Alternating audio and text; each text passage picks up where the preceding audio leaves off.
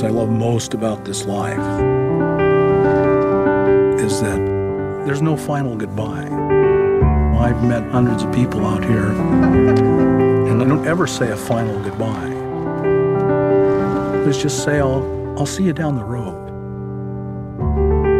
And I do. I see them again. And I can be certain in my heart, I'll see you again. Jessica, Bob, good morning from Las Vegas. Hello, Hi. Jack.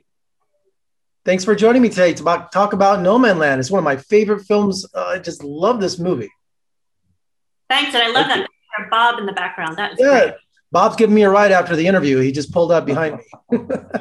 You know, Jessica, I went out and got No Man's Land. It's just a fantastic book. And did you ever imagine in your wildest dreams the attention that this book and this lifestyle have, have received? Oh, hell no. I, I had no idea that it would become a book, because it started as a magazine story, and that was a long shot, I thought, too. But I was very passionate about it, and I told myself, if I've got to scrawl this thing on day-old newsprint to put it out into the world, it's going to happen. But the movie was a total shock, and I, I couldn't be happier with how it turned out. And Bob, you're a van-dwelling evangelist living on the road for over two decades. Has it been a rewarding lifestyle? Incredibly. Yeah, I... Uh... I started out just to live my best life I could, the highest quality of life. And then I fell in love with telling people about it. I wanted, I saw people suffering, and I thought I could help alleviate some of their suffering. So I started telling more and more people. And now I get the joy of uh, high quality of life and the joy of people saying, thank you. I'm so glad I heard about this from you. And, and Jessica and Bob, this question is for both of you. Uh, with the Nomadland country, culture, so much attention on it right now, there's going to be a considerable increase in members, I guess you could call it. Your secret is out. Now, is that a good thing or a bad thing?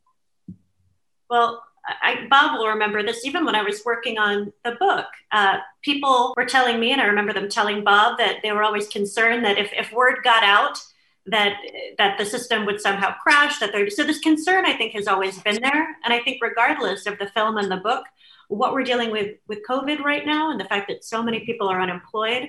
I mean, we are bracing for a wave of people being pushed out of traditional housing. So, Bob, I don't know where you would take it from there, but. No, that's that's exactly right. Uh, we've, you and I both have heard it many times that uh, the people in the community say, stop telling people. The odd thing is, for the most part, it's people telling me that, that I told about. I told them, here's the way of life. They jumped on the boat, and they're telling me, stop telling people. And so that uh, I don't, and I won't. I believe that everyone, everyone who suffers needs to hear that there is an option. And uh, where that will go, I don't know, but that's not my obligation. That my only like, obligation is to alleviate suffering if I can. That's the Nomadland uh, philosophy, it sounds like, right there. So that's what makes you such a tight family, a tight group that you're welcoming. So... Uh, and also Jessica, Frances McDormand and Chloé Zhao, you know, they almost took a documentary approach to shooting No Man's Land. Did you put your trust into these filmmakers to be true to your work and to tell the right story, the truth? Yeah, I had to. Um, I mean, that was, if I hadn't, I wouldn't have been able to allow the project to happen, right? So I know both of their prior work. I'm a great admirer of both of them. And then that leap of trust, that's what happens next. You you know, I, I gave them more research, all sorts of stuff that wasn't in the book. And from the people I wrote about who are in the film, I, I heard along the way how things were going, and it really sounded good. So I, I kept my fingers crossed, and I do think that um, they really did honor my trust by making a great movie. And Bob, your YouTube channel and your website, How to Live on five hundred dollars a Month or Pooping in a Car, Van, or R V, very popular. Have you seen an incredible increase in traffic since the movie came out? Uh, it has picked up, yeah, for sure. Uh, I don't know what I would call it, incredible, but yes, a very distinct uh, increase in traffic. And uh, also, there's other people in the Nomad Land, uh, or I say the nomad culture. And uh, is, are there any new kind of locations, Bob, that they're going to be? Because in the movie, it seemed like they always travel to the same spots every year seasonally. Have there been any rumors of some new places maybe that you wanted to explore?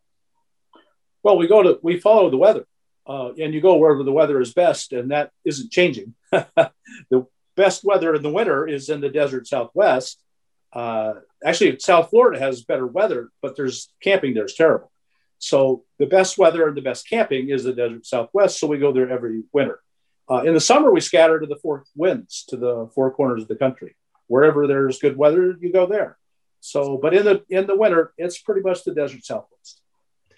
And Jessica, finally today, uh, tell me your reaction when you heard when the, the Golden Globes. I mean, I was cheering for No Man's Land, and uh, tell me about your reaction and, and how that felt.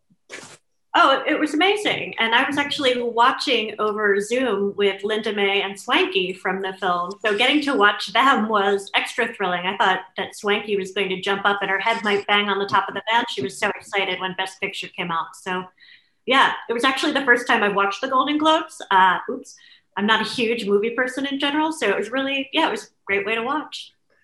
Well, Jessica, Bob, thank you for joining me today. Love the book, love the movie, love your lifestyle. And uh, when you have a chance, you guys uh, cruise on over to Las Vegas. We'd love to have you. Thanks. I'm, I'm in Pahrump a lot. You come and see me. I will, Bob. Hit me up. Vegas Film Critic. Thank you so much.